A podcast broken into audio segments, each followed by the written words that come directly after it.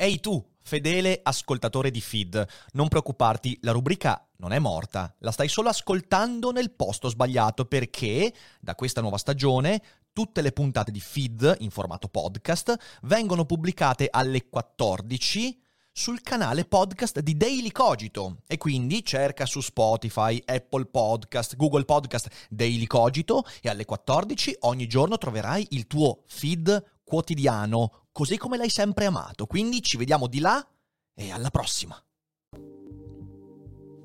Avete mangiato pesante ieri a pranzo e la vostra digestione è praticamente un campo di battaglia in cui le casualties sono fin troppe. Il vostro intestino sembra una città bombardata? Beh, tranquilli, oggi su Feed aperitivo alla bomba ipersonica. Olè! Così digeriamo per bene. Buongiorno Fede, buongiorno chat, buongiorno primo mondo dell'intelletto. Come state? Come state? Spero che abbiate passato un buon weekend. Senza Feed è un weekend sempre un po' più povero. Sì, in effetti. Sì. Però vi ricordo che potete sempre recuperare feed su Spotify e su Apple Podcast in differita oppure su Twitch nel caso abbiate fatto l'abbonamento al nostro canale che dovete fare perché vi ricordo che arrivati a 2500 abbonamenti faremo una maratona di 72 ore e a noi piacerebbe farla presto questa maratona, quindi insomma dai su, abbonatevi cacchio, cosa state aspettando?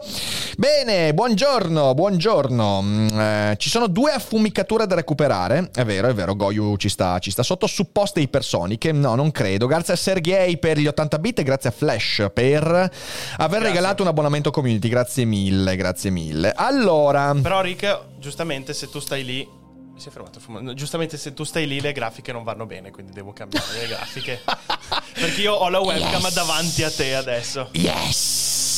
E quindi va bene, dovremmo fare qualcosa. Intanto ti tengo solo quella frontale, allora. Va bene.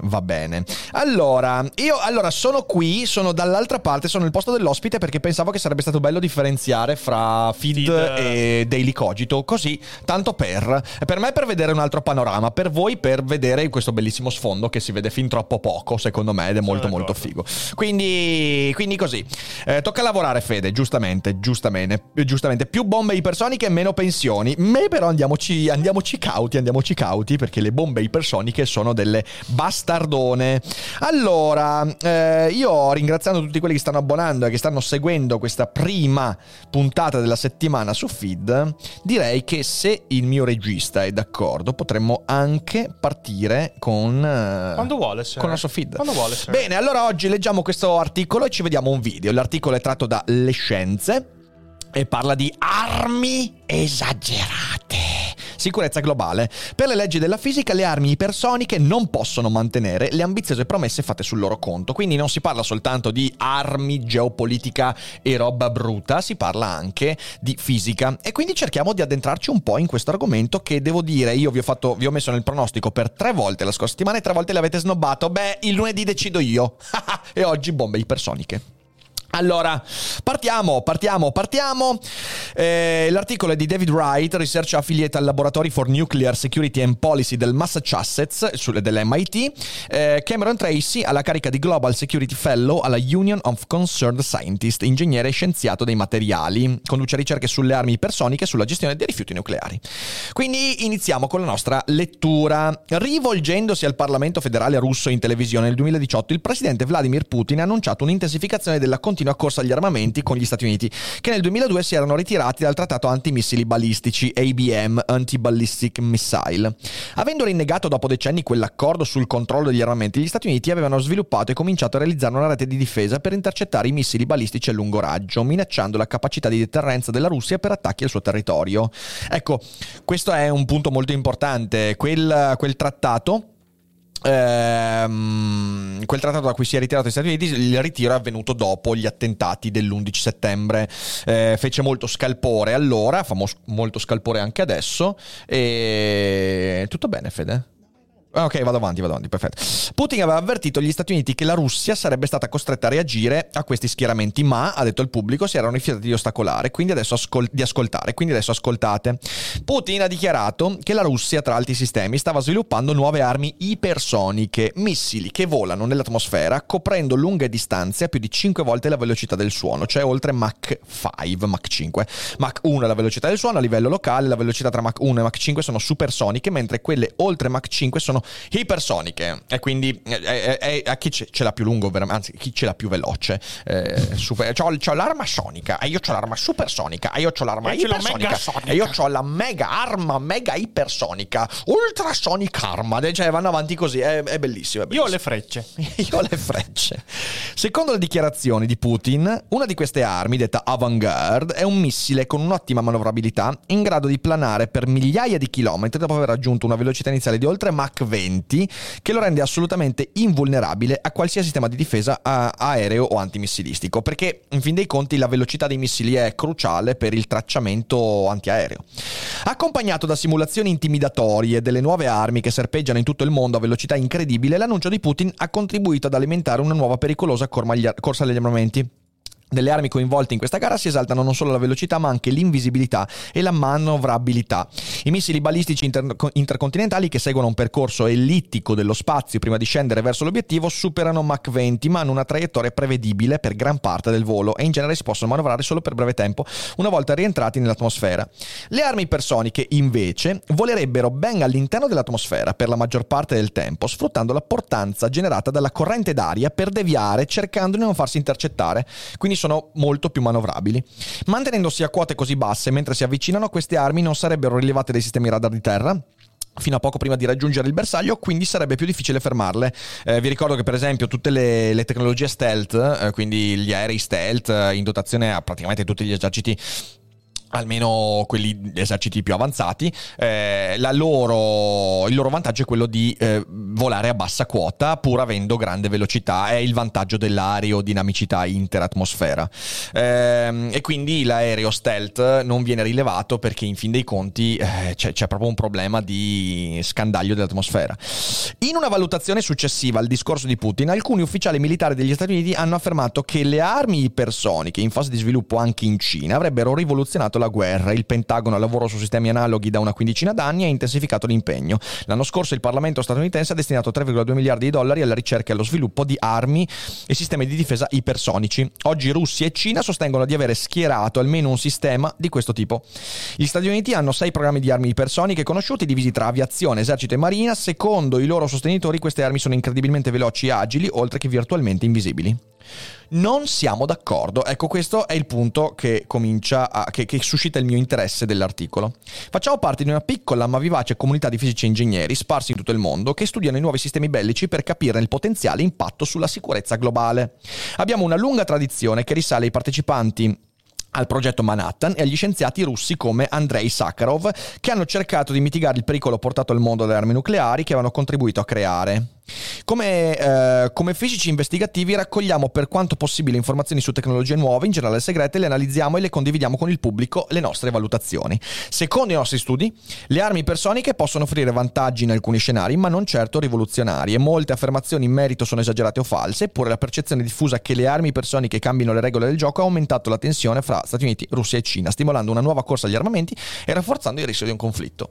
Mi pareva molto molto interessante da leggere oggi questo articolo, visto quello che sta succedendo insomma fra Russia e Ucraina, visto che il bilico è sempre più in bilico, e quindi proviamo a vedere. Ovviamente se avete domande durante la lettura, Fede le può leggere, basta che le sottolineate con i punti spinozzi. Beh, per esempio Blaze dice che gli stealth non sono rilevabili per la loro geometria, poi chiaramente il volo basso a bassa quota, ma il più lo fanno i materiali, la geometria del velivolo che fa scivolare le onde. È vero, anche i materiali, sì assolutamente, però è il volo a bassa quota che almeno aiuta a accorgersi dell'aereo troppo tardi, fondamentalmente. Questo è un po' il discorso. C'è una cosa molto interessante che mi ha raccontato un mio amico in Argentina, che lui mi ha spiegato molto alcuni avvenimenti di alcune guerre che sono successe in Argentina, soprattutto fra guerra, Cile, soprattutto anche quando sono arrivati il periodo delle Falkland, che molti aerei volavano a bassissima quota, soprattutto, ma si parla veramente anche di 1 metro dalla superficie dell'acqua,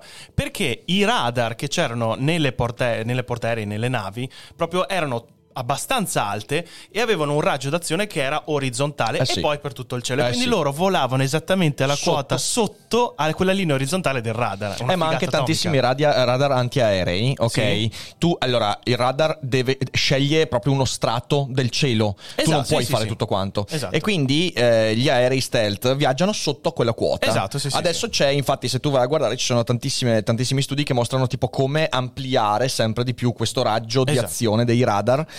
Però è sempre è bello, cioè scusatemi, la corsa agli armamenti è bella, non è una bella frase, però la corsa agli armamenti, alla tecnologia degli armamenti è interessante perché tu vedi gli armamenti di attacco che vengono inseguiti di armamenti di difesa e quindi continuano a pareggiarsi.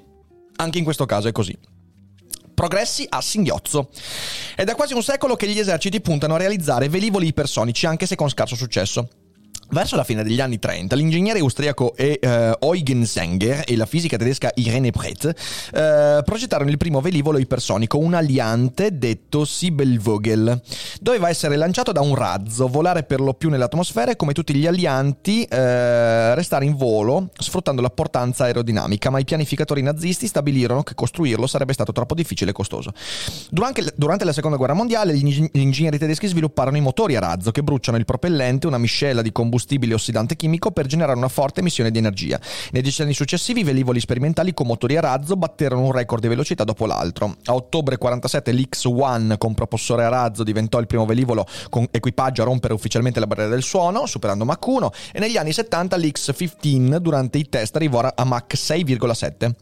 Le notevoli forze di accelerazione prodotte dai motori a razzo portavano a sollecitazioni estreme per la fisiologia umana, quindi i velivoli con equipaggio e propulsione a razzo non andarono mai oltre la fase sperimentale. La tecnologia dei razzi permise però a Stati Uniti e Unione Sovietica di costruire arsenali di missili balistici armati di testate nucleari e in grado di superare Mach 20 per andare da un continente all'altro. Ma è stata un'altra tecnologia sviluppata in quel periodo, il motore a reazione, a diventare protagonista dei trasporti militari e commerciali. Questo tipo di motore, che aspira l'ossigeno atmosferico per bruciare il combustibile in modo continuo, non porta il peso aggiuntivo di un sistema ossidante, permette trasporti su lunghe distanze e manovrabilità senza l'accelerazione estrema dei motori a razzo. Finora la più alta velocità registrata ufficialmente per un velivolo a reazione pilotato di circa Mach 3 è stata raggiunta dai Lockheed SR-71 Blackbird a luglio del 76. I motori a reazione alimentano anche i missili da crociera, velivoli manovrabili e senza pilota che possono raggiungere velocità supersoniche. Come il nostro fumo. Il nostro fumo è supersonico, ovviamente. Nel frattempo gli alianti ipersonici hanno continuato a volare e a cadere. Nel 63, dopo aver speso l'equivalente di oltre 5, poi vediamo questa tabella qua, miliardi di dollari attuali per sviluppare l'aliante ipersonico X-20 Dinosaur, gli Stati Uniti abbandonarono il progetto. 5 miliardi, cazzo. Ma dopo gli attacchi di Al Qaeda dell'11 settembre 2001, il presidente Bush ha ordinato lo sviluppo di missili ipersonici in grado di colpire attività terroristiche in altri continenti in modo rapido e preciso con testate non nucleari. Sarebbe possibile anche con missili balistici, ma il lancio di un'arma simile potrebbe essere scambiato per un attacco atomico provocando una guerra nucleare. Sarebbe possibile anche con missili balistici, ma il lancio di un'arma simile potrebbe essere scambiato per un attacco atomico provocando una guerra nucleare. Quindi i missili balistici sono quelli tipo che fanno la traiettoria a campana, se non sbaglio, giusto? Sì, credo di sì. E quello andrebbe a essere scambiato per un attacco atomico. Non capisco perché l'arma super... Cioè, qual è il criterio di differenziazione? Magari qualcuno in chat forse perché anche dal punto di vista di traiettorie, di funzionamento è per la traiettoria simile, ma cambia soltanto, diciamo, l'interno del missile, forse per quello. Cioè, perché quello che si sta dicendo qua è quindi che i missili ipersonici per il tipo di traiettoria non possono trasportare una testata atomica. Perché? Forse per le sollecitazioni. Mai sentito una cazzata più grande per giustificarsi? No. Cioè? No, cioè non capisco. Al massimo ci diranno in Va bene. Qui ci mettiamo un bel puntino di domanda, allora. Ho sbagliato. Vabbè, ci siamo capiti. Bush Inoltre si è ritirato dal trattato ABM, firmato dagli Stati Uniti e Unione Sovietica nel 1972. Il trattato aveva vietato a ciascuno dei due avversari di costruire scudi difensivi contro missili balistici dell'altro, fermando così la corsa delle tecnologie per costruire scudi e superare quelli della controparte. Decisione che ha destabilizzato molto le relazioni internazionali. L'amministrazione Bush invece ha dato il via allo sviluppo e allo schieramento di intercettatori per proteggersi dai missili balistici a lungo raggio, temendo che la propria capacità di evitare un attacco nucleare degli Stati Uniti potesse essere compromessa. La Russia, più di recente la Cina, hanno cominciato a puntare i vari sistemi per superare scudo statunitense. Il più recente consiste nei missili ipersonici che volano troppo bassi per poter essere bloccati dagli attuali intercettatori statunitensi, concepiti per i missili balistici a lungo raggio. In breve, gli attacchi dell'11 settembre hanno provocato una serie di decisioni affrettate che hanno portato tra le superpotenze alla situazione attuale, in cui sono tutte in gara per sviluppare armi ipersoniche basate su svariate tecnologie e progettate per svariati scopi. Insomma, quindi è venuto meno il concetto di deterrenza, purtroppo, e questo ha avuto un peso non indifferente nelle relazioni che vediamo svilupparsi anche quest'oggi. Resistenza aerodinamica e portanza. I sistemi ipersonici adottati nel prossimo futuro saranno le cosiddette boost glide, che sarebbero lanciate da un razzo ausiliario per poi planare su lunghe distanze senza propulsione. Per inciso, gli Stati Uniti e altri paesi stanno lavorando anche a missili da crociera ipersonici, ma i motori sono ancora in fase di sviluppo. I nostri studi però indicano la presenza di forti ostacoli per gli anti-ipersonici. Si tratta delle leggi della fisica. Ecco qua entriamo proprio nel dettaglio della critica che questi autori stanno facendo alla possibilità. I progettisti dei veicoli ipersonici devono affrontare un terribile avversario, la resistenza aerodinamica opposta da un fluido a ciò che lo attraversa. Questa resistenza contro un oggetto volante aumenta in proporzione al quadrato della sua velocità, quindi alle velocità ipersoniche è un ostacolo assai difficile da superare. Rispetto a un aliante che vola a Mach 1, per esempio, uno che viaggia a Mach 5 è soggetto a una resistenza aerodinamica 25 volte più grande e se si arriva a Mach 20 l'aumento è di ben 400 volte. Ancora più forte è la dispersione di energia di un velivolo mentre spinge in avanti e ai lati le molecole d'aria aumenta in proporzione al cubo della velocità. Quindi se un aliante vola a Mach 5 perde energia 125 volte più rapidamente che a Mach 1, mentre a Mach 20 8000 volte più veloce. La perdita è 8000 volte più veloce. E c'è un altro problema non meno grave: l'energia cinetica trasmessa dall'aliante all'area circostante si trasforma in energia termica e onde d'urto. Parte di quell'energia torna al veicolo sotto forma di calore. I bordi d'attacco delle armi boost glide che volano a Mach 10 o più possono raggiungere temperature oltre 2000 Kelvin per tempi prolungati. Proteggere un veicolo da questo calore intenso è uno dei problemi più impegnativi per gli ingegneri. Al tempo stesso un aliante ipersonico per stare in volo e curvare deve generare portanza, una forza perpendicolare alla direzione in cui si muove.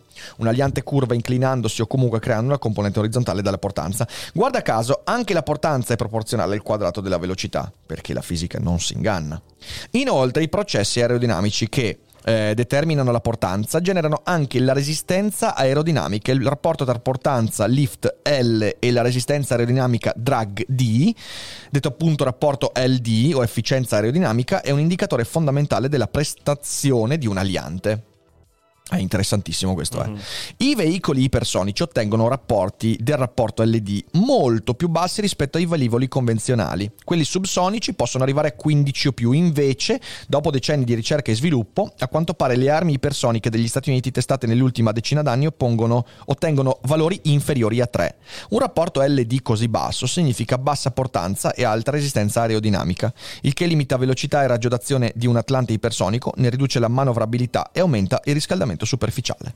Infine, a velocità ipersoniche le proprietà fisiche e chimiche dell'aria che scorre attorno a un oggetto cambiano radicalmente. Scaldata a migliaia di gradi, l'aria circostante si dissocia, come noi su Twitch, convertendo l'ossigeno molecolare in atomi liberi che possono ionizzarsi e logorare le superfici del veicolo. Pensa te. Anche se il missile sopravvive al riscaldamento estremo, l'aumento di temperatura produce un segnale infrarosso brillante visibile dai satelliti. Ecco, vedi, sì. Cioè, nel senso, questo è il vero problema. Tu vuoi fare un'arma invisibile che però diventa visibile per l'effetto che ha sull'aria circostante, che è una gran figata. Andiamo a vedere queste due tabelle che sembrano molto interessanti. Oltre Mach 5, vediamo il mondo ipersonico. Se vuoi, comunque c'era una mezza risposta su forse quello che c'era nella nostra confusione. Sì. Cioè, Roma Twitch diceva l'articolo che i missili ipersonici vengono usati per distruggere obiettivi terroristici, ma non possono essere usati missili balistici perché sono quelli usati per il lancio di testate nucleari. Sì, no, io questo l'avevo capito. Il mio problema è perché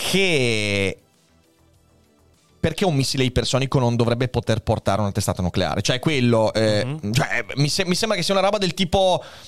Perché nell'immaginario i missili ICBM, quelli con testata nucleare, fanno la parabola a campana. L'ipersonico no. Però, cioè, per ora non abbiamo trovato nessun motivo per dire che non siano trasportabili. Che non sia possibile fare un attacco nucleare con un missile ipersonico. Forse per questioni di sicurezza. Ma esistono, secondo te esistono i missili CBD? Al cannabidiolo? Beh, se esistono... Io li vorrei provare. Un bel cannone... No. Più cannoni, meno peso. Esatto, un bel missile. Allora, CBD. Il mondo ipersonico. Prendono il nome di armi ipersoniche i veicoli armati che volano oltre 5 volte più veloci del suono, Mach 5, su lunghe distanze, eseguendo manovre grazie alla portanza ricavata dall'atmosfera. I missili balistici sono accelerati da razzi ausiliari e raggiungono velocità fino a circa Mach 20, ma non rientrano in questa categoria. I missili balistici sono accelerati da razzi ausiliari, raggiungono velocità fino a circa Mach 20, ma non rientrano in questa categoria. Perché appunto, vedi, perché escono dall'atmosfera i missili balistici. Se esci dall'atmosfera puoi raggiungere quella velocità riducendo enormemente, perché riduci il fluido in cui il missile viaggia. Ok, l'aria. Sì, esatto, l'aria come fluido. E quindi vengono meno quei problemi che abbiamo letto. Gli eserciti del mondo... forse anche perché le testate nucleari deve detonare a mezz'aria. Forse anche per quello. Potrebbe essere anche questo. Invece magari quelli balistici devono toccare terra per attivarsi. Balistici, quelli ipersonici. Scusami, quelli ipersonici. Potrebbe essere. Vabbè, adesso vediamo se l'articolo ci dà delucidazioni. Gli eserciti del mondo cercano di realizzare due tipi di armi ipersoniche. Magari ce lo dice anche il video, perché il video io non l'ho ancora... Cioè, l'ho dato un'occhiata, ma... il primo è un missile da crociera alimentato in tutto il volo, ma i motori in grado di spingere queste armi a velocità oltre Mach 5 sono ancora in fase di sviluppo. L'altro tipo, che Russia e Cina sostengono di avere schierato, sono le armi Boost Glide. Dovrebbero essere spinte da razzi a velocità ipersoniche per poi planare nell'atmosfera su lunghe distanze, sfruttando per le manovre la portanza della corrente d'aria. Quindi, in un missile balistico intercontinentale su una traiettoria di energia minima traccia un arco... Eccolo qua. Allora, un missile balistico intercontinentale su una traiettoria a energia minima traccia un arco ad alta quota sopra la Terra, evitando la resistenza dell'atmosfera, eccolo qua, lungo quasi tutto il percorso. Un'arma ipersonica Boost Glide invece vola per lo più nell'atmosfera, il che permette di manovrarla. Su una traiettoria ad alta quota sarebbe più veloce di un missile balistico, che però su una traiettoria più bassa o depressa può trasportare la testata a una velocità uguale o anche maggiore. Quindi qui vedete, il missile balistico, esatto, è come dicevamo, fa questa traiettoria qua, ok? Esce nell'esosfera, mentre il missile balistico a lungo raggio, traiettoria depressa, fa così rimanendo nell'atmosfera. Missile Boost Glide si alza poco, rimane così e plana. È molto molto interessante questo, Quindi abbiamo anche l'esempio a lungo raggio. Abbiamo missili balistici Minuteman 3. Gli Stati Uniti custodiscono in depositi sotterranei 400 di questi missili balistici con armi nucleari. Spinti fino a circa Mach 20 grazie a combustibile solido, possono coprire distanze intercontinentali. Esempio a breve raggio, lo Scud.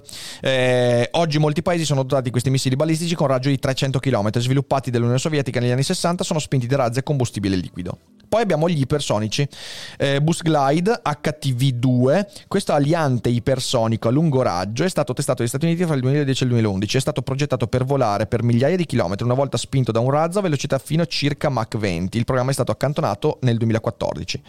Esempio da crociera, Boeing X-51. Questo veicolo spinto da un motore a reazione è stato testato negli Stati Uniti fra il 2010 e il 2013 a velocità Mach 5. Il programma è stato terminato nel 2013, quindi in realtà non ci sono programmi attuali degli Stati Uniti in corso, per quanto se ne sa.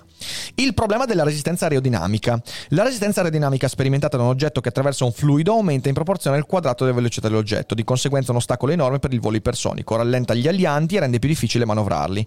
Oltre a questo c'è l'energia cinetica, abbiamo già letto tutto questo. A temperature così estreme le molecole d'aria circostanti si dissociano, anche questo l'abbiamo letto. Però qui c'è la spiegazione diciamo così grafica. Quindi il razzo ausiliario che si stacca, l'aliante si sgancia, poi rientra nell'atmosfera. Qui si può manovrare, perché appunto se esci dall'atmosfera a quanto pare non c'è più nessuna manovrabilità.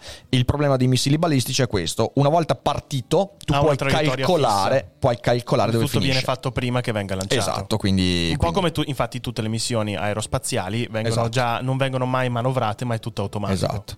E poi questo invece scende sul bersaglio. La parte di manovrabilità è quella che darebbe il vantaggio strategico inevitabile, perché tu puoi calcolare un eventuale attacco antiaereo, quindi antimissile, molto molto più tardi, aumentando enormemente la possibilità che il missile arrivi a destinazione.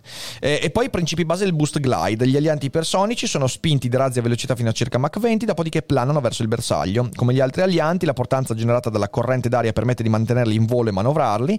A velocità ipersoniche, però, cambiare direzione di un aliante con la sua enorme quantità di motori volte in avanti riduce nettamente la velocità e il raggio. Io mi immagino che cazzo di joystick deve avere una roba del genere. Aria ad alta temperatura dissociata e forse ionizzata, trasferimento di calore, qui calore estremo, onda d'urto vicina al corpo. E poi ci sono anche le onde d'urto. No, ho sbagliato gioco! Portanza e resistenza aerodinamica. Ok, ecco, questo qua è spiegata il concetto di portanza. Porca miseria, è tosto.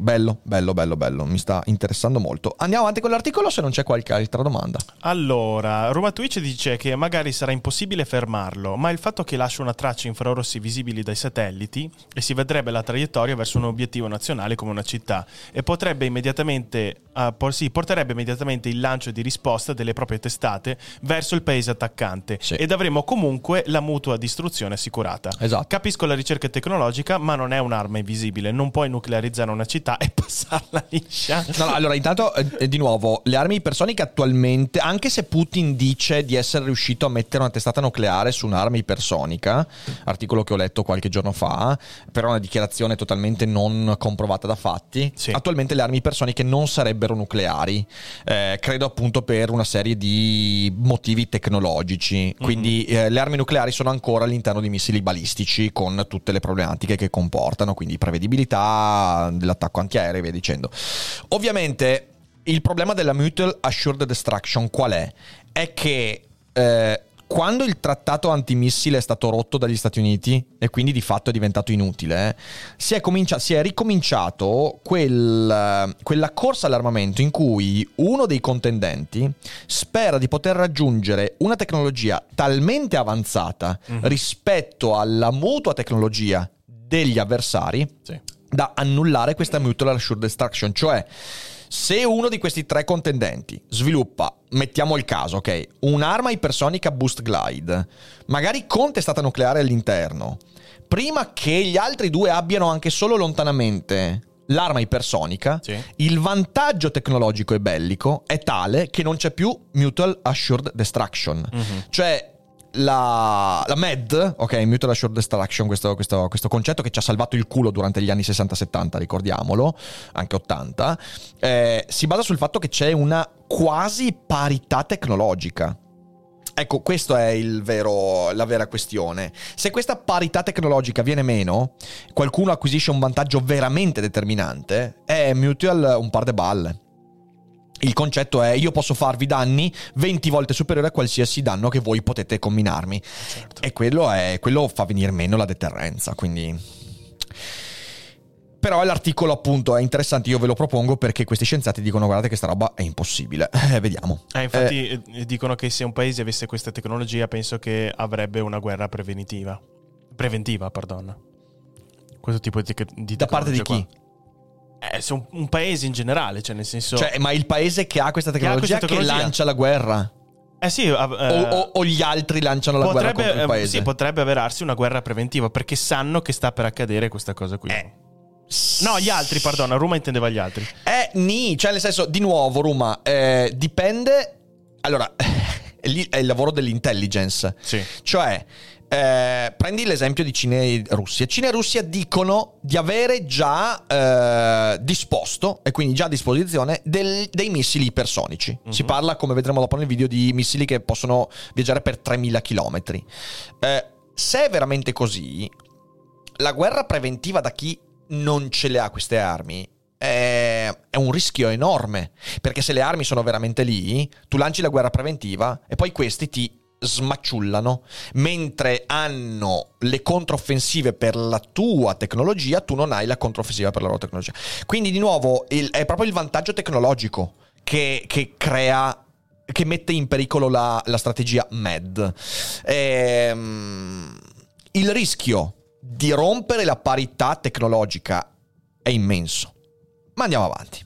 Nessuna soluzione è infallibile. Fra il 2010 e il 2011 gli Stati Uniti hanno eseguito voli di prova di un aliante a lungo raggio, l'Hypersonic Technology Vehicle 2. È stato progettato per raggiungere una velocità iniziale di Mach 20 con un razzo e poi planare per un massimo di 7.600 km. Sì. Orca troia! 7.600 km, ragazzi, fate conto che sarebbe tipo Delhi a Londra. Delhi Londra saranno circa quei chilometri là. Fuck. Forse anche di più. Sì. Solo di planata. Sì, esatto. Quindi poi c'è anche il lancio, cioè significa che sta roba può raggiungere 10.000 chilometri. Fanculo, porca boia. Abbiamo combinato i dati su questi test con altre informazioni sul veicolo per realizzare simulazioni computerizzate dettagliate del volo ipersonico. Inoltre abbiamo confrontato le prestazioni delle armi Boost Glide con quelle di tecnologie consolidate da tempo come i missili balistici o da crociera, in merito alle tre capacità che nelle armi ipersoniche dovrebbero essere straordinarie: tempo di arrivo, manovrabilità e invisibilità. Spesso si dice che le armi ipersoniche riducono il tempo necessario per raggiungere il bersaglio con una testata esplosiva, ma questa affermazione si basa per lo più su un confronto fuorviante con i missili subsonici da crociera, con i missili balistici su traiettorie più lunghe.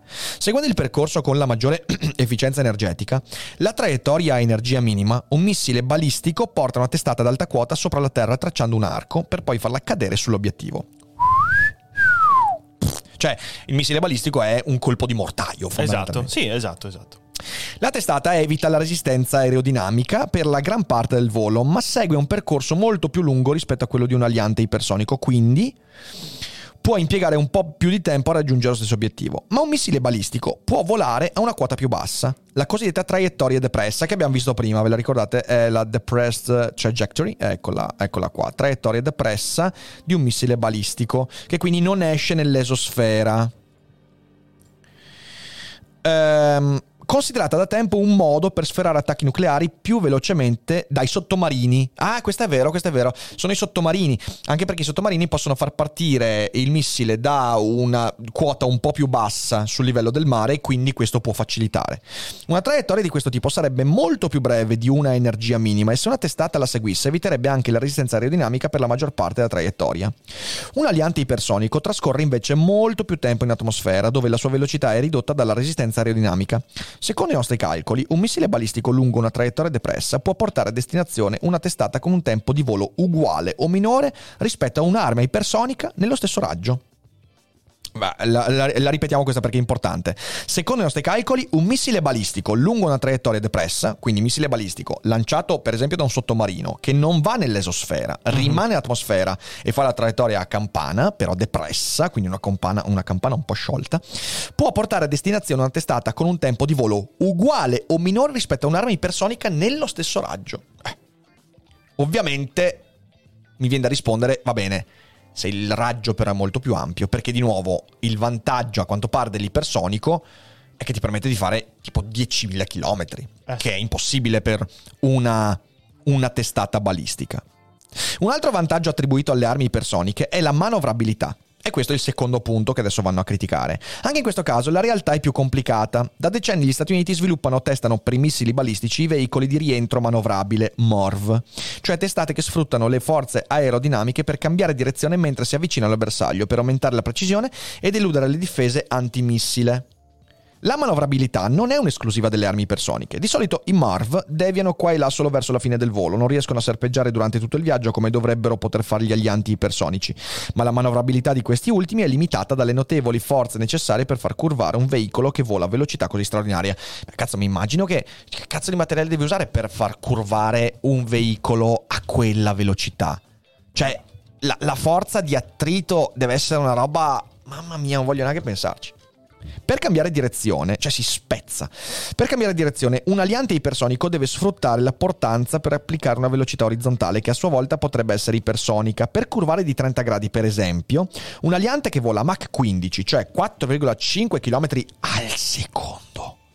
4,5? Al secondo, 4,5 km al secondo. Per 3,6 sarebbero tipo, sì, quindi 12.000 km all'ora, porca miseria. Deve generare una velocità orizzontale pari a Mach 7,5, cioè 2,3 km al secondo. Ok, poiché la velocità del suono cambia in base alla densità e all'altitudine, spesso i tecnici di volo considerano Mach 1 equivalente a circa 300 metri al secondo e noi facciamo altrettanto. Al tempo stesso l'aliante deve mantenere una portanza verticale sufficiente per restare in volo. Queste manovre possono ridurre sensibilmente velocità e raggio d'azione. Per generare l'ulteriore portanza necessaria a cambiare direzione, il veicolo potrebbe scendere a una quota più bassa e sfruttare la maggior spinta da parte dell'aria più densa. Curverebbe prima di tornare a una quota superiore, con meno resistenza aerodinamica per riprendere il volo. La discesa a quote più basse ridurrebbe il tempo necessario per curvare, ma aumenterebbe la resistenza aerodinamica sperimentata dal veicolo. Non puoi avere l'una e l'altra, vedi. Per esempio, Mach 15, un aliante come HTV-2 volerebbe una quota di 40 km. Se scendendo a 2,5 km per curvare di 30 gradi impiegherebbe 7 minuti, durante i quali traccerebbe un arco lunghissimo, dal raggio di 4.000 km. Olè. Madonna santa. La resistenza aerodinamica aggiuntiva subita viaggiando nell'aria più densa, anche se per un tempo così breve, ridurrebbe la velocità dell'aliante di circa Mach 1,3, portandola a perdere 450 km di raggio sui 3.000 che altrimenti avrebbe potuto percorrere. Cazzo, è praticamente un sesto. Cioè perde un sesto soltanto per questa manovra. Sì. Vaffanculo. Ed è solo una manovra, quindi immagina se deve essere... insomma... Una certa capacità di manovra, cioè non è particolarmente efficiente come vantaggio questo, capito? Una certa capacità di manovra a metà del tragitto può essere utile, per esempio, a scegliere un nuovo bersaglio e probabilmente gli alianti potrebbero essere più manovrabili rispetto alle testate dei missili balistici. I MARV però si possono già manovrare per centinaia di chilometri durante il rientro, quindi è difficile considerare rivoluzionaria questa capacità. Un'altra affermazione frequente è che gli alianti, volando a quote più basse rispetto a una testata balistica, sarebbero pressoché invisibili per il sistema di allerta precoce. Ecco, questa è la cosa che mi interessa di più, vediamo.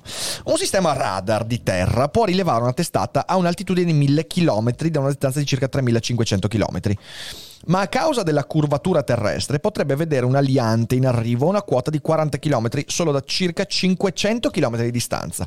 Ok, vedete, è questo veramente interessante, ragazzi. Terrapiattisti, sperate che non vi lancino una bomba ipersonica. La bomba cioè il missile ipersonico sfrutta il fatto che la Terra è curva. Sì, esatto. Dal momento che rimane nell'atmosfera, quindi a quota bassa, praticamente la capacità di accorgersi dell'arrivo è ridotta, ma in drasticamente base alla curvatura della Terra. Un aliante in arrivo a una quota di 40 km viene visto solo da circa 500 km di distanza. Sì. Stati Uniti e Russia però hanno satelliti di allerta precoce con sensori infrarossi sensibili in grado di individuare la luce intensa emessa dagli alianti a causa delle loro temperature estreme. La nostra analisi indica che i satelliti statunitensi attualmente in uso sarebbero in grado di rilevare e tracciare gli alianti in volo in atmosfera a gran parte delle velocità comprese nella fascia ipersonica. Quindi questo viene annullato dal sistema satellitare. Va bene. Sì. Nel prossimo futuro potrebbero essere adottati alianti capaci di sfuggire ai satelliti statunitensi, volando alla velocità ipersonica meno elevata, sotto Mach 6 circa. Sembra che questa preoccupazione stia stimolando gli Stati Uniti a condurre ricerche su nuove costellazioni di sensori satellitari. Tuttavia un veicolo boost glide simile a HTV-2 con una velocità iniziale di Mach 5,5 percorrerebbe meno di 500 km, quindi volare a simili velocità ne ridurrebbe nettamente il raggio. E quindi effettivamente cioè perdi vantaggi 1 e 2 che abbiamo visto, anche la manovrabilità, perché se tu hai un raggio d'azione così breve la manovrabilità sulla base di quello che abbiamo visto è comunque ridotta. A quel punto lì dici ma allora usi i balistici. Si può immaginare che i missili da crociera ipersonici possano mantenere queste basse velocità su distanze più lunghe, ma proprio la velocità così bassa potrebbe opporsi a un altro vantaggio essenziale, la capacità di evitare difese antimissili terminali, cioè le difese antimissili che sono proprio quelle vicino al momento di impatto, fondamentalmente. Sì. Tipo Batman nella trilogia di Nolan alla fine, ok, lui è un antimissile. Ah, giusto. E invece i russi vogliono un missile che batte Batman. Oh, ma fra 2 settimane c'è Batman, peraltro. Quello... Che figo. Io non voglio andarlo a vedere. Perché no? No, sto scherzando. Andiamo a vederlo. Vedere, sì. Come andiamo a vederlo? In macchina. Perché devo vederlo con te? Tu poi tutto il tempo ti rovini. Però non è giusto. Però Robert Pattinson è troppo figo. Però è troppo magro. Tu fai body shaming, secondo me. Ma non è vero. No, perché? Mi sto inventando cazzate. Però Asiel Sib che dice: la vera peculiarità degli HGV è la manovrabilità, quindi precisione ed accuratezza unita alla capacità di raggiungere Mach 5 in planata, quindi un'accelerazione che praticamente invaliderebbe l'efficacia delle contromisure antimissistiche. Ok. Farò una domanda che in realtà ci avevo pensato anch'io, però mi vergognavo a farla, ovvero: ma nessuno ha mai pensato ad una strategia inversa, ovvero mandare un affare talmente lento da non fare notizia? Credo che ci abbiano pensato, però non ha funzionato. Noi infatti stiamo la strategia di mandare Adinolfi in Russia. Bellissimo. A piedi piano nell'oceano, con una testata nucleare all'interno, con una zattera fatta di tartarughe di mare. Immaginati Adinolfi che arriva a Mosca in Piazza Rossa. Pum pum. Bene. No, in realtà cioè, ci hanno già pensato questo. I terroristi islamici. No! Non puoi. La testata bipede. Non puoi fare un'antiaerea. La testata è bipede. Allora, stiamo ridendo di cose terribili. Olè. Quindi mi dissocio da me stesso, però. Andiamo avanti. A quanto pare Russia e Cina stanno sviluppando armi ipersoniche soprattutto per la loro capacità di eludere difese antimissile degli Stati Uniti. I sistemi statunitensi come il Ground Based Mid-Course Defense e l'Aegis SM3 navale, destinati a difendere Stati Uniti, Giappone e altri paesi, e noi no, intercettano i velivoli sopra l'atmosfera e non sono in grado di affrontare armi ipersoniche in volo a quote più basse. Inoltre gli alianti ipersonici, se abbastanza veloci e manovrabili, potrebbero eludere difese più a breve raggio attive nell'atmosfera come i sistemi statunitensi Patriot, SM2 e THAAD. Questi intercettori proteggono aree piccole, larghe, qualche decina di chilometri, attorno a siti militari e navi, sfruttando la portanza per curvare e intercettare le armi in arrivo. La loro efficacia dipende dalla maggiore manovrabilità rispetto al missile che devono colpire. E questa a sua volta dipende fortemente dalla velocità di volo. Per esempio, gli intercettori Patriot usano razzi ausiliari per arrivare a velocità fino a Mach 6. Probabilmente un'arma ipersonica potrebbe essere più manovrabile di questi intercettori mantenendo velocità elevate, ma potrebbe diventare vulnerabile volando a meno di Mach 6 circa. Così, quando un aliante ipersonico diventa invisibile ai satelliti, ma forse visibile ai radar di terra, rischia quasi subito di essere intercettato. Inoltre, la capacità di penetrare gli scudi difensivi non è un'esclusiva degli alianti ipersonici. Aspetta, vediamo quanto manca. Questa è l'ultima, quindi adesso finiamo questo paragrafo. Mm-hmm. Anzi no! Vediamo il video. Vuoi che ci guardiamo il video? Ci guardiamo il video e poi andiamo avanti con l'articolo. Va bene. No, che prima devo almeno stoppare la musica, perché sennò. Sì, va bene. Sì, Fede. Sì, ok. Puoi alzare il volume, per favore. Bravo, Fede. Grazie. Sì, ma mi fai tornare? Cosa vuoi? Grazie, Fede. Cosa vuoi? Voglio che fai il tuo lavoro. Va bene, andiamo avanti. Hypersonic weapons travel at least 5 times faster than... Perché qua la gente non compra Cambly. Dai. Esatto. Comprate Cambly. Ma comprate l'azienda Cambly. Roughly 4,000 miles per hour. At that speed, a hypersonic weapon could travel between New York and Beijing in about 1 hour and 40 minutes. Some weapons could travel even faster, up to about 20 times the speed of sound. Quando è che Amazon usa queste tecnologie per le spedizioni? China, Russia and the United States have had them for years. In fact, ballistic missiles travel at hypersonic speeds. But ordinary ballistic missiles are on a set trajectory after their rocket motors burn out. Like a dart after release, they cannot change course. What's different with the new crop of hypersonic weapons isn't speed by itself. It's the combination of speed and maneuverability over long ranges. How do hypersonic weapons work? There are 3 basic types: guided ballistic missiles, boost glide missiles, and hypersonic cruise missiles. Sono tutti e tre quelli che abbiamo visto nell'articolo. Guided ballistic missiles are like normal ballistic missiles, but the re-entry vehicle, which carries the warhead back into the atmosphere after the missile shoots up through it, has steering fins attached to guide it to the target. Ok, questi sono i guided ballistic missiles. Are propelled to great speeds by rockets, just like ballistic missiles. But rather than arcing high above the atmosphere as ballistic missiles do, gliders re-enter the atmosphere shortly after launch. They rely on aerodynamic lift to stay aloft, potentially for thousands of miles without the use of an engine. Questi sono quelli che dicono di aver sviluppato Russia e Cina. hypersonic cruise missiles are powered throughout their flight. To keep flying at such great speeds over long distances, they need special scramjet engines. The speed of the missiles itself forces air into the engine, where it combusts at supersonic. Ma anche voi sentite la musica un po' alta? Hypersonic cruise missiles are still in the works. Sì, sì, non è ben fatto questo video dal punto di vista musicale.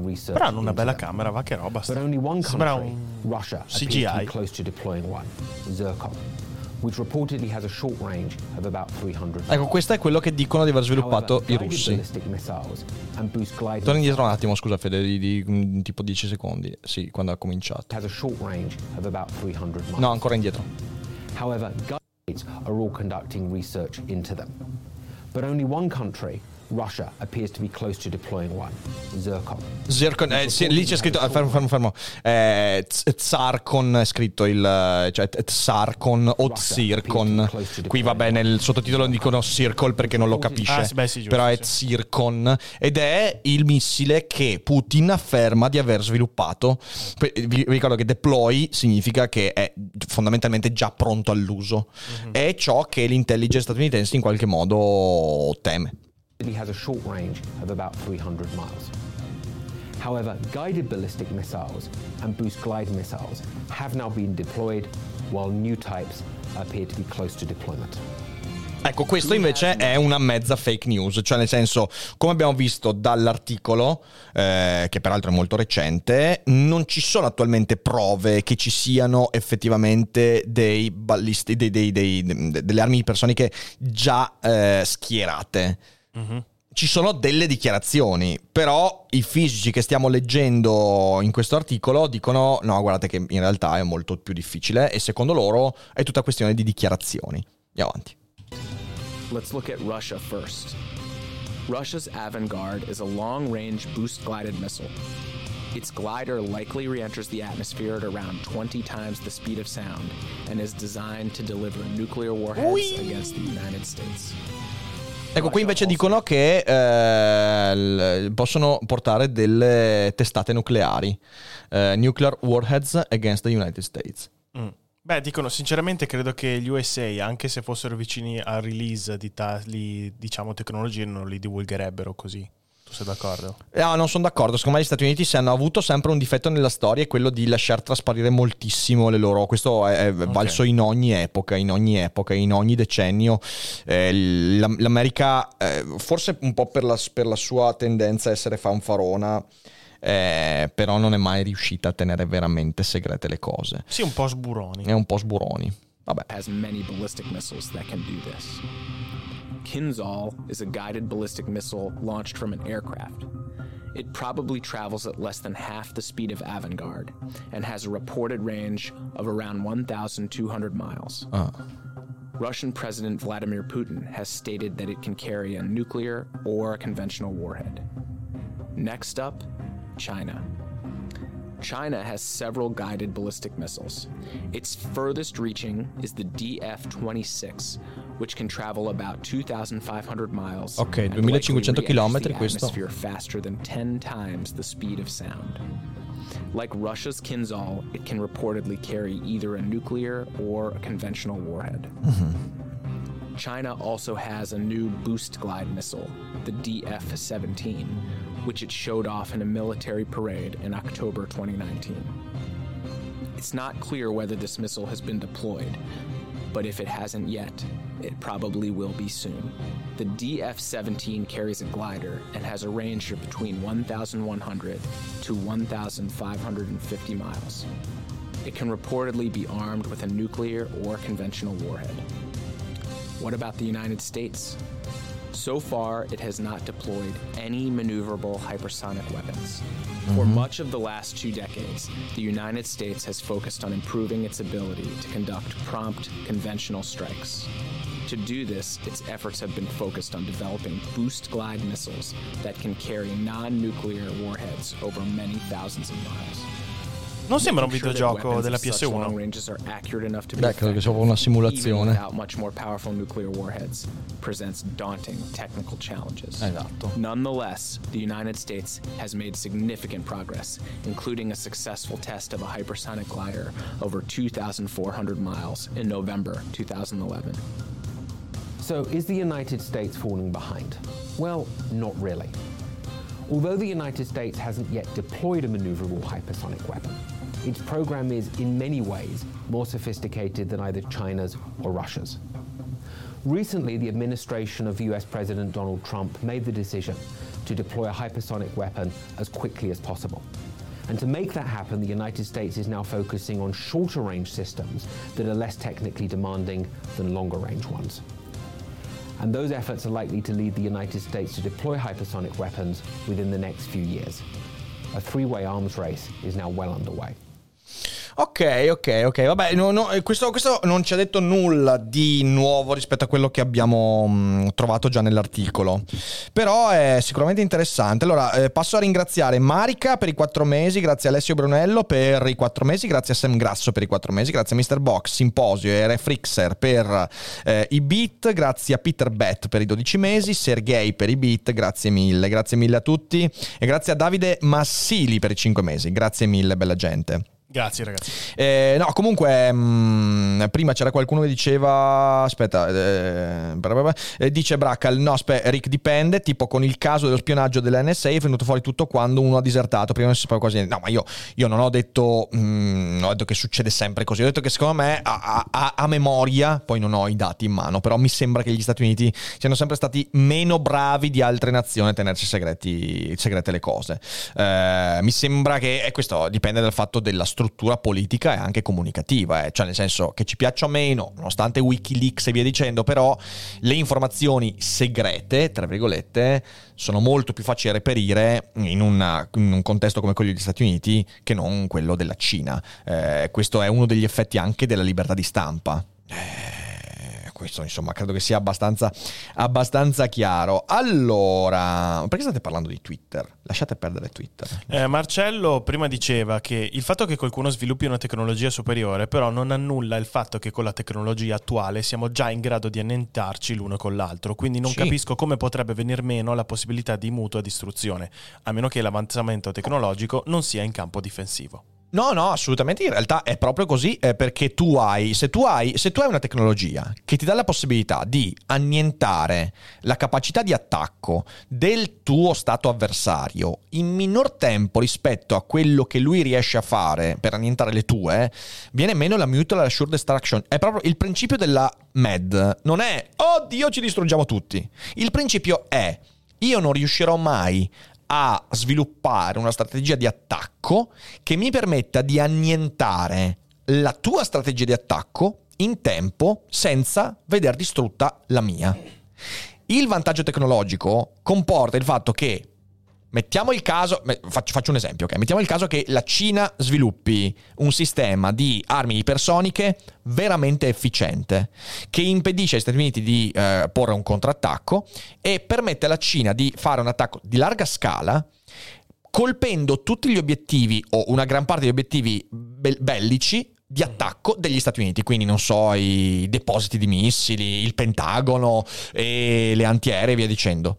La Cina potrebbe dire, ed è quello che succede poi in una guerra, io ho una strategia che mi permette di distruggere tutte le controffensive e i mezzi strategici offensivi degli Stati Uniti prima che gli Stati Uniti riescano a distruggere i miei metodi.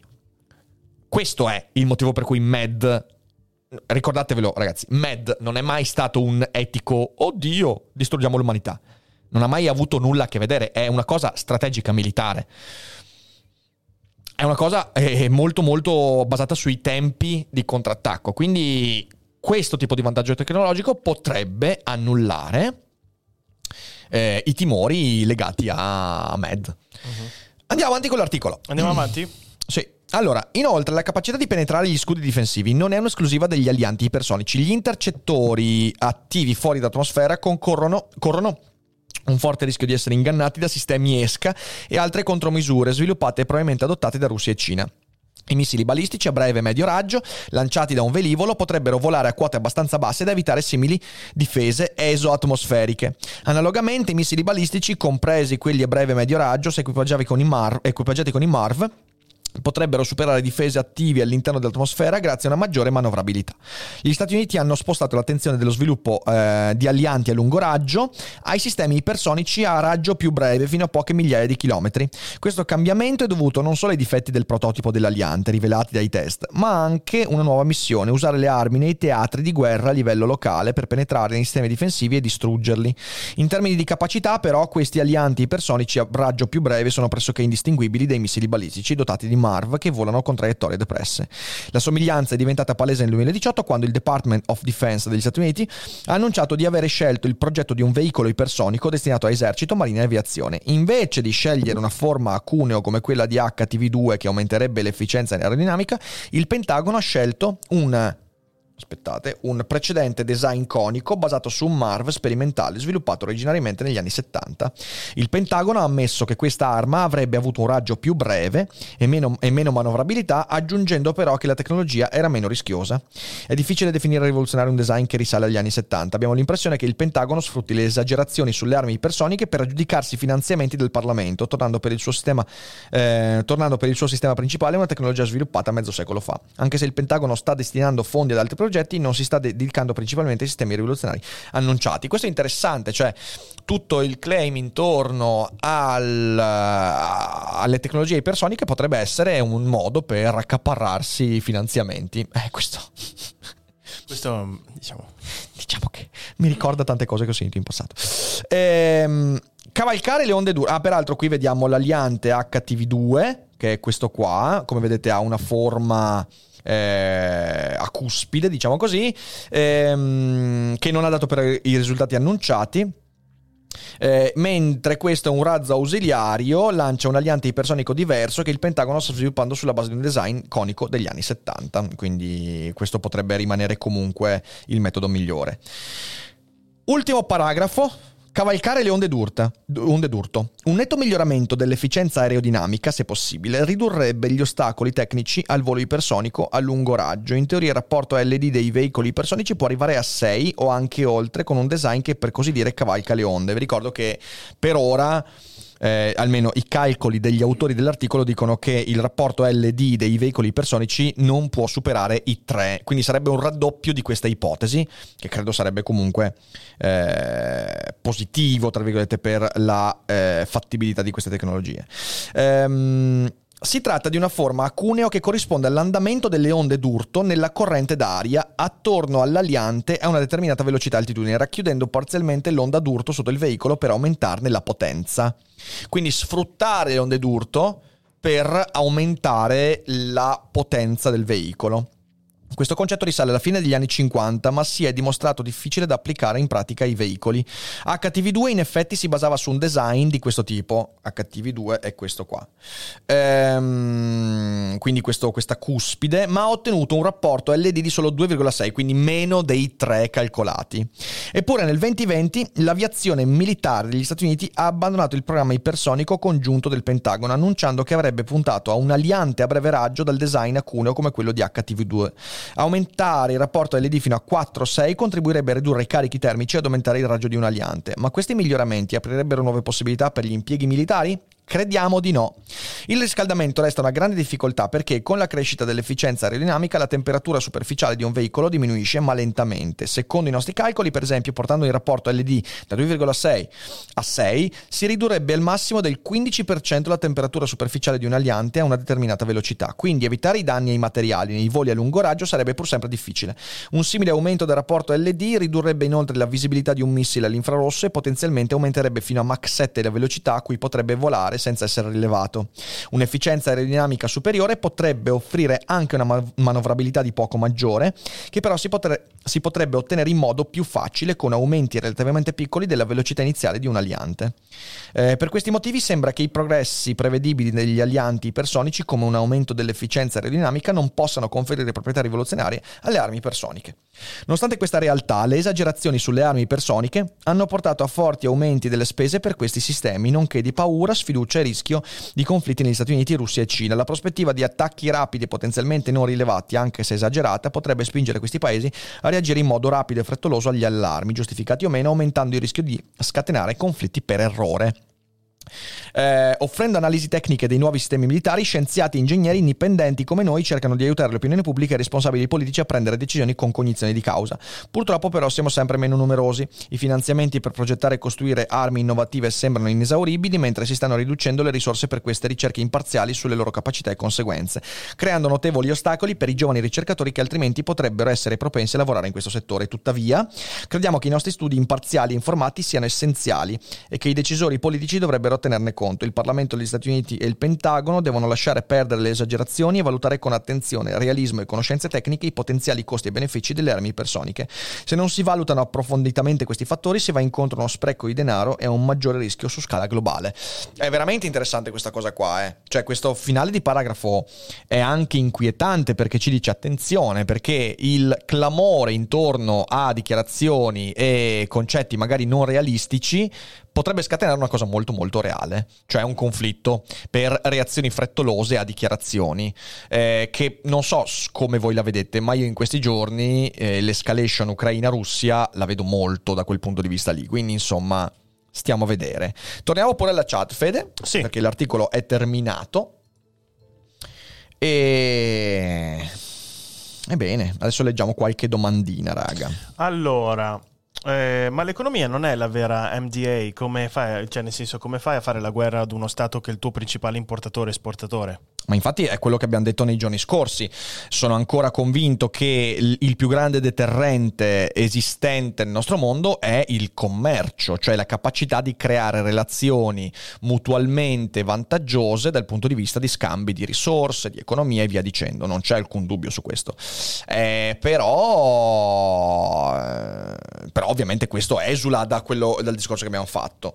Per me non l'economia, per me il commercio è ancora il maggior deterrente per qualsiasi, quindi il benessere e il vantaggio reciproco di restare in pace.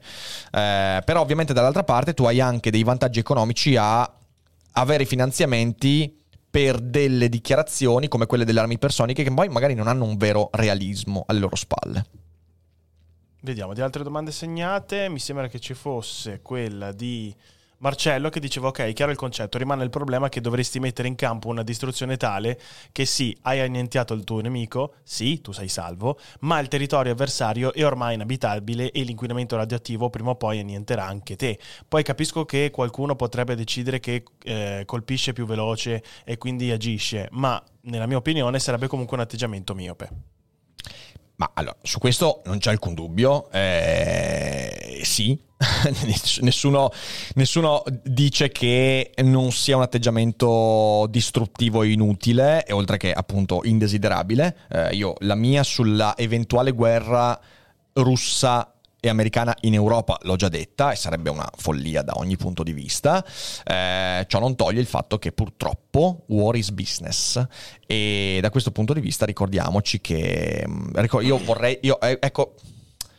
no ragazzi, questa cosa magari la dico un'altra volta, però in questi giorni io ho come la sensazione di rivivere le settimane precedenti alla guerra in Iraq. Uh-huh. E dico solo questo. E poi vediamo cosa succede. No, non aggiungo altro perché sennò si apre veramente una roba che devo approfondire per mezz'ora e adesso non ho il tempo di farlo. Magari ci facciamo un daily cogito. Però il mio timore è un po' quello lì. Quindi Marcello, io ragionevolmente sono d'accordo con te, e poi mi rendo conto che ci sono tanti fattori che sono problematici a riguardo. Hai già letto la domanda di Giorgio? No. Allora, forse. Che dice: gli USA possono contare su basi in Europa per colpire la Russia e su basi in Sud Corea per attaccare la Cina, senza considerare tutti i sottomarini di cui si può disporre. Ma la Russia e la Cina hanno basi vicino agli USA, se ne sa qualcosa? Sì, la Cina sì, assolutamente. La Cina ha comunque una presenza nel Pacifico. Il Pacifico è ovviamente l'oceano su cui si stanno spostando le attenzioni statunitensi da un bel po'. Quindi sì, la Russia meno, però insomma non è soltanto una questione di territorio statunitense, è questione di Europa in questo caso, ragazzi. Quindi è un po' complicata la situazione. Direi che ci siamo. Desert Storm russa in Molise, esatto. Direi che ci siamo, bella gente. E io vi ringrazio molto per essere stati qua con noi. Oggi pomeriggio su Telegram facciamo il sondaggio per decidere l'argomento di domani. Io vi ricordo che feed funziona in questo modo: il lunedì l'argomento lo decido io, perché comando io. Martedì, mercoledì, giovedì e venerdì invece l'argomento lo scegliete voi. Sul canale Telegram troverete nel pomeriggio verso sera al massimo il sondaggio per decidere l'argomento del giorno successivo, che credo sia una bella cosa. La mia è dittatura informativa, assolutamente. Siamo d'accordo. È giusto così, è giusto così.